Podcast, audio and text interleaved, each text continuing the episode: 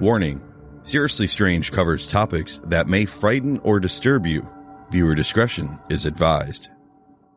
If walls could talk, they would probably tell us about what you don't see behind closed doors, the obsessions of humans, their darkest desires, along with their blood and violence. With the passage of time, those things are often lost to history, but sometimes tragedy leaves a mark so dark, so tragic and brutal, that those from beyond the grave are rumored to relive their worst memories and haunt the living to ensure that they are never forgotten.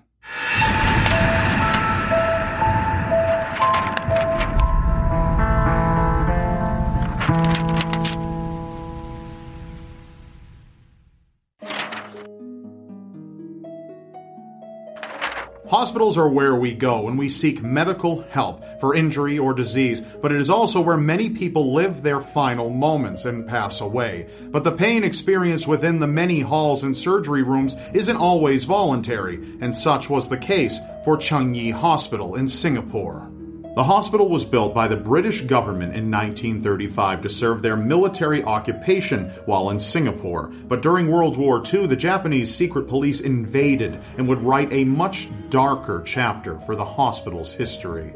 The secret police, known as the Kempeitai, had a reputation for their inhumane militia tactics, starving and torturing prisoners of war, raping women, and killing any who opposed them. So it should have been no surprise when they turned the Changi Hospital into a nightmarish prison camp. Prisoners were executed in the masses, and many had their hands cut off and impaled on iron stakes driven into the ground.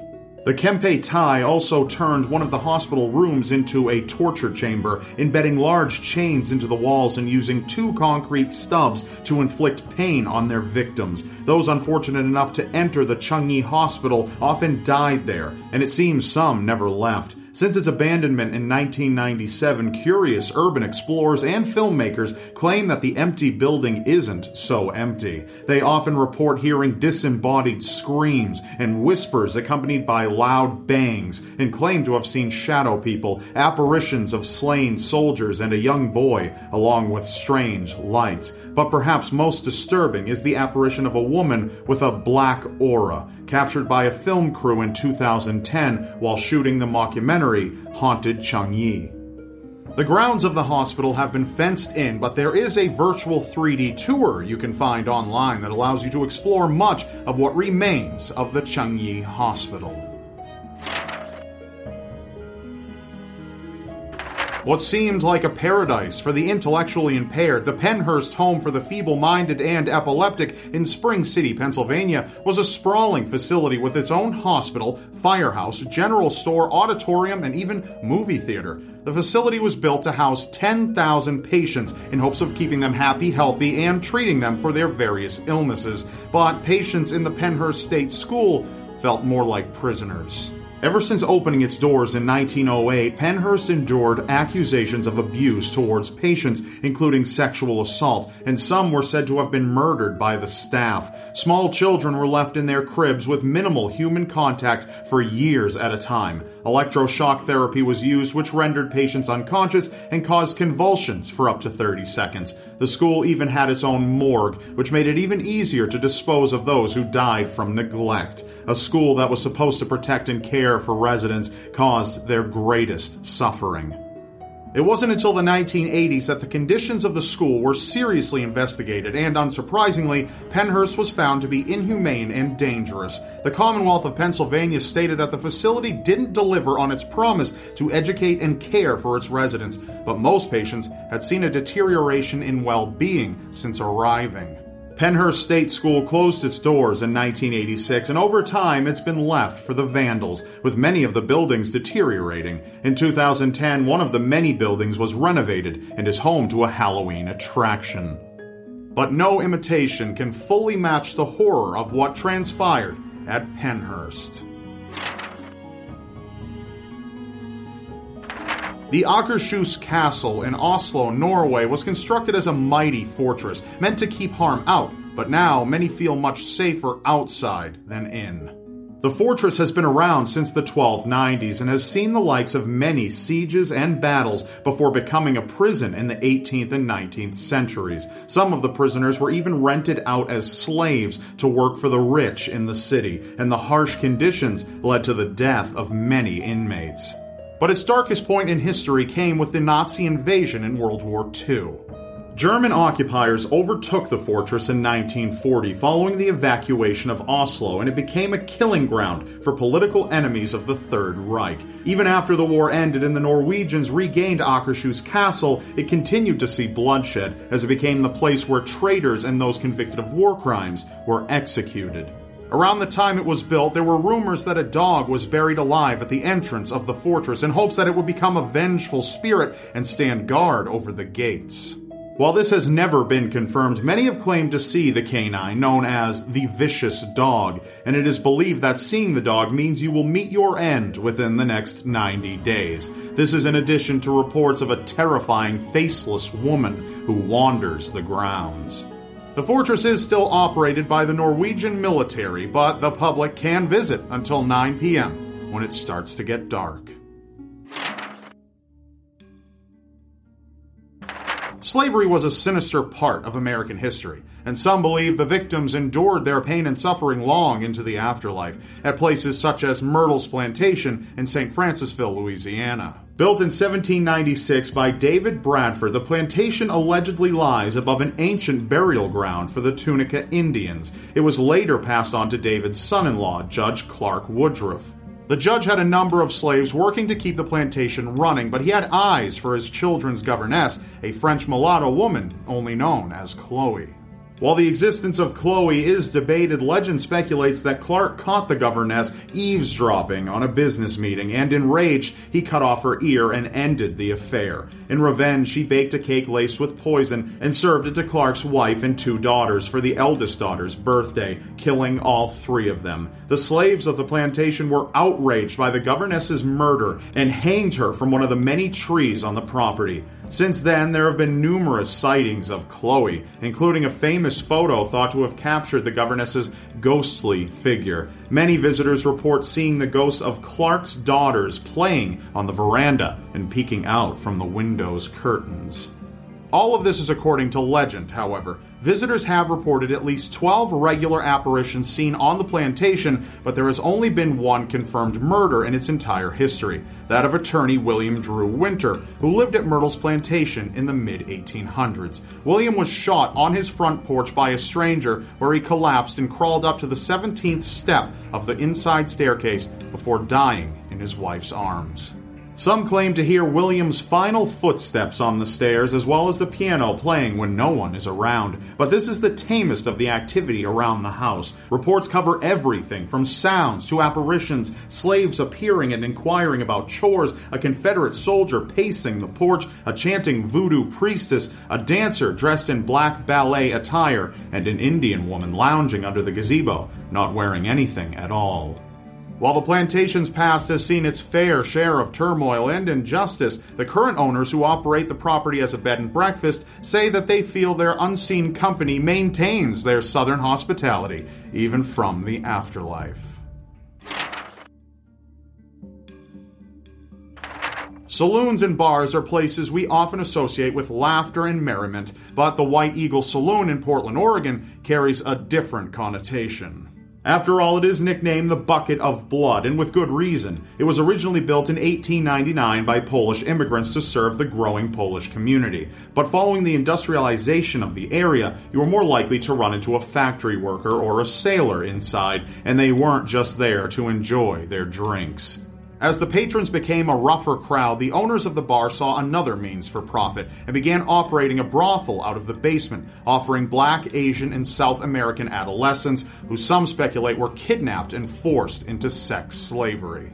But it wasn't just the women who suffered. Many of the men who entered the saloon never came out. Fighting broke out constantly, and many of the brawls ended in murder. To try and control this problem, the owners hired a bouncer, but he mysteriously disappeared while in the saloon one night and was never seen again. Some believe he was shanghaied through one of the underground tunnels and forced to work on ships who needed the men, but didn't have the money to pay. This was a common practice in the White Eagle Saloon, and murder seemed as abundant as the drinks, the women, and the young girls. The White Eagle Saloon is still run as a bar and a small hotel, but some guests find it hard to get a good night's sleep, even after indulging in one too many drinks. Some feel an invisible force holding them down on the bed, while other customers claim to hear faint music when there should be none, and witness doors open and slam on their own. Perhaps the strangest phenomenon is when people feel coins fall on them from the ceiling, but you can't expect much less from Portland's most haunted ex-brothel and saloon. Home is where the heart is, but it's also where we keep our darkest secrets.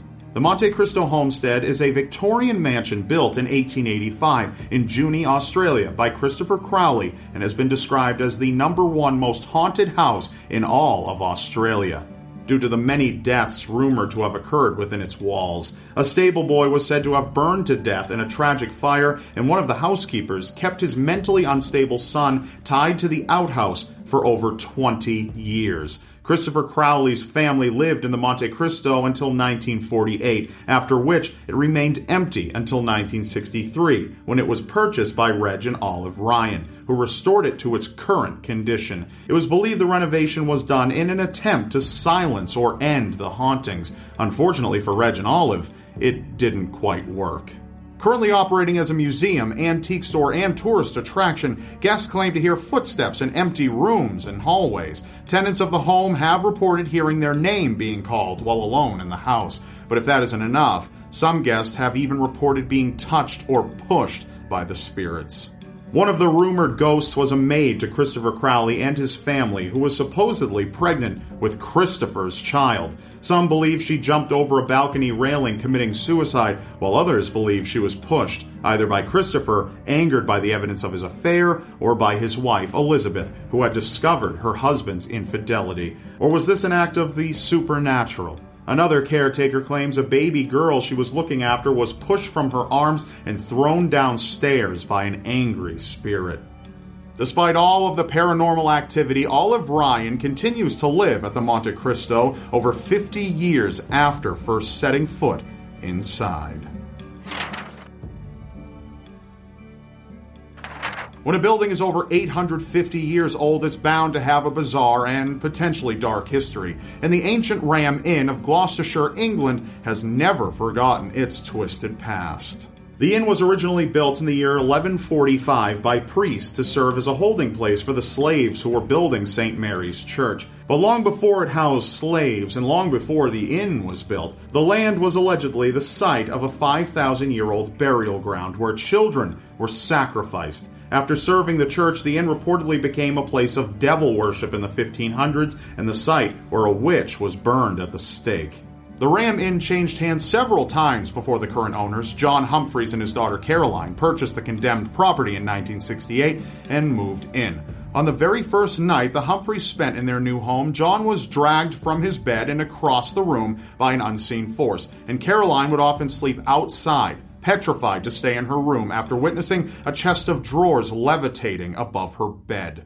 John planned on renovating the house, but decided otherwise after finding a grave in the basement filled with small bones and daggers. Since then, the Humphreys have turned the house into a bed and breakfast, but many of their guests have restless nights. There have been numerous reports of people being held down by what is believed to be an incubus, a sex demon, and being woken in the night by screaming children. The apparition of a young murdered girl named Rosie is also frequently spotted. Floating furniture and a number of other frights have sent guests Guests fleeing in the middle of the night in terror, sometimes resorting to jumping out of windows to escape.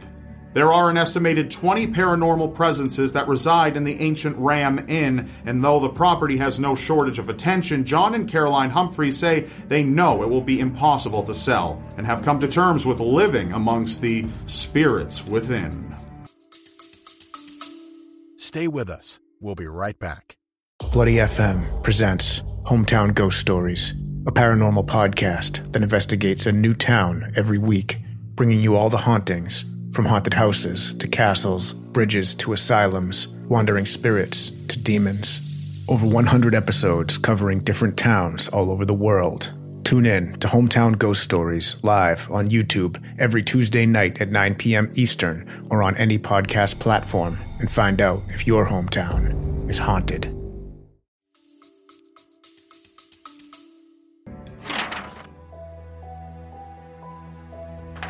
Stopping at any normal hotel usually guarantees you will see the morning, but that's not the case with the Cecil Hotel. Built by wealthy hotelier William Banks Hanner in nineteen twenty-four, the Cecil saw short-lived success before the Great Depression caused business to plummet. In order to retain some sort of profit, the hotel was forced to operate as a budget hotel, offering cheap rooms to anyone who could pay, and oftentimes that meant letting in some pretty bad company.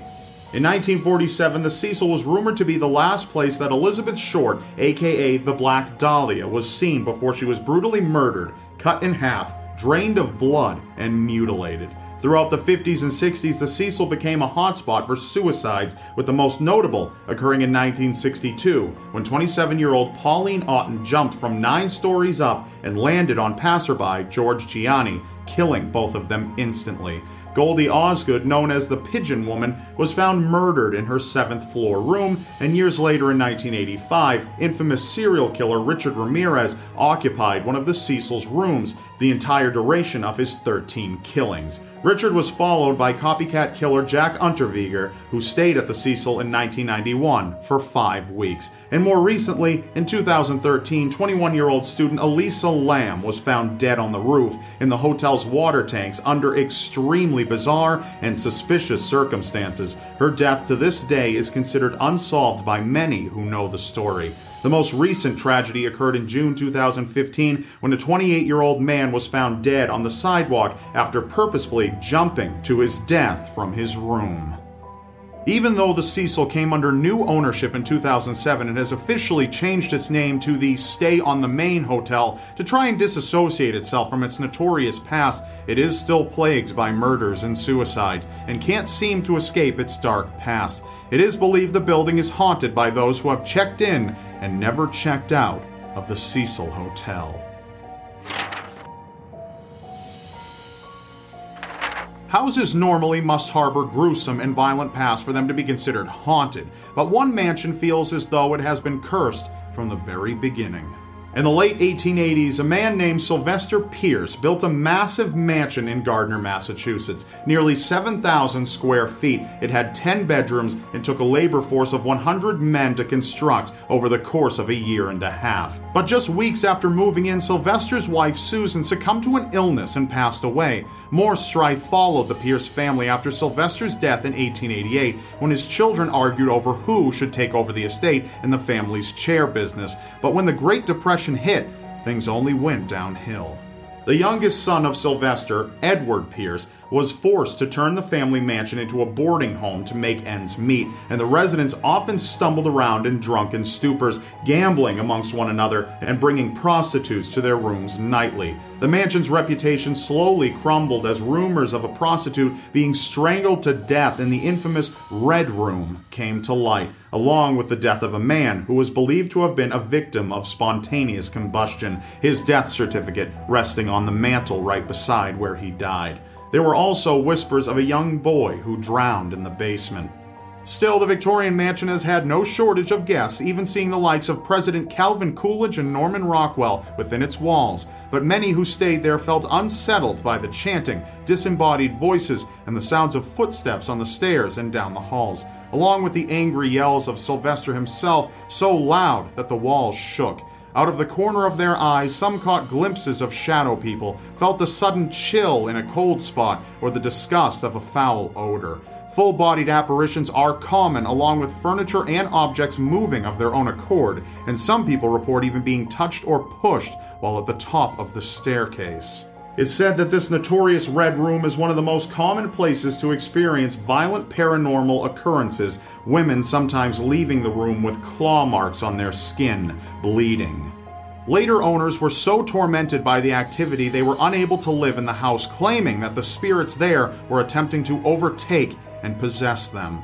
The mansion is currently owned by Dark Carnival, who plans to turn the house into a Halloween attraction. Just a quick note, I've actually been inside this particular house. While I don't like to definitively state anything for certain, and I believe each individual person should have their own experience before believing anything, there have been plenty of things that happened in that mansion that I can't explain. I know the previous owners of the building, and they allowed me to film an episode of Seriously Strange inside some time ago, and you can find that episode, if you're interested, linked in the description below.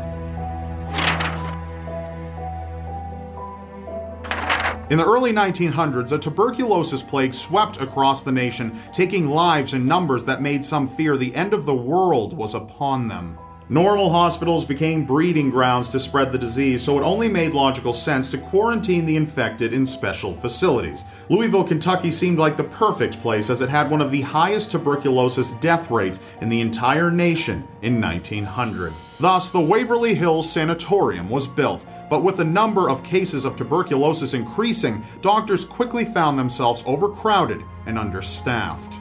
A second and much larger building was quickly constructed and completed in nineteen twenty-six, but the number of sick patients coming in was simply overwhelming. Soon every ward was overcrowded, with many in the children's wing left unattended and uncared for for hours on end. But just as fast as Waverly was admitting patients, it was losing them. Hundreds were wheeled down an underground death chute in secrecy so as to avoid alarming the other patients with the massive number of deaths, which some estimate climbed as high as sixty-three thousand at Waverly alone. People weren't just dying of tuberculosis, as a strange curse seemed to inhabit the fifth floor of the hospital. One nurse was found hanging from a light fixture in room five oh two. She'd committed suicide after rumors spread that she was pregnant, unmarried, and had contracted tuberculosis herself. Another nurse who worked in room five oh two jumped from the rooftop, plummeting seventy feet to her death, and some believe she was pushed. In addition, the patients were suffering more than they needed to, as doctors conducted experimental treatments on the infected.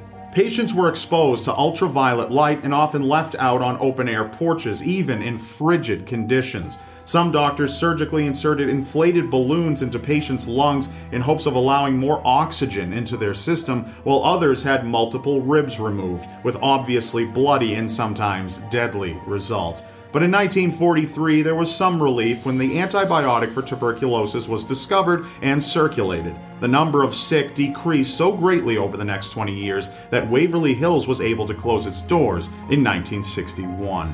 Unfortunately, the suffering didn't end there, as the sanatorium was reopened the very next year as a nursing home where patients endured incredibly painful electroshock therapy and neglect by staff until nineteen eighty-two, when finally Waverly was closed for good. Since then, Waverly Hills has become a paranormal hotspot destination for ghost hunters and enthusiasts alike. Many who wander the now empty halls hear the footsteps and screams of the spirits that have already passed on, in addition to the sounds of coffins being dropped and a woman crying out for help. Some feel inexplicably cold in certain areas, and others claim to have had objects hurled at them with no visible cause behind them. And there's no shortage of apparitions, including the shadows and a ghost girl with no eyes. The Waverly Hills Sanatorium still carries its massive death toll and is thought to be one of the most haunted places in the world. The current owners, Tina and Charlie Mattingly, hope to keep its history alive by holding haunted house tours every Halloween and by using the money to fund the restoration of the building. Thank you for listening. Be sure to follow the Seriously Strange podcast so you don't miss what we've got in store for you. Watch the shadows and stay alive out there. Thanks to all of you for your support. The Seriously Strange podcast is made possible due in part to contributions made by our listeners like you. So if you would like to keep the Seriously Strange podcast online and accessible, please consider pressing the link that says support the show in the description of any podcast episode. You can then choose your preferred way to donate and send a contribution our way, because we can't do this without our listeners' support. If you decide to contribute, it's tremendously appreciated, and we thank you so much. We read every single message included with each contribution, so feel free to include your comments or even make a request for a future topic. Thanks for listening. We've got a lot more in store for you. Take care and enjoy your next episode.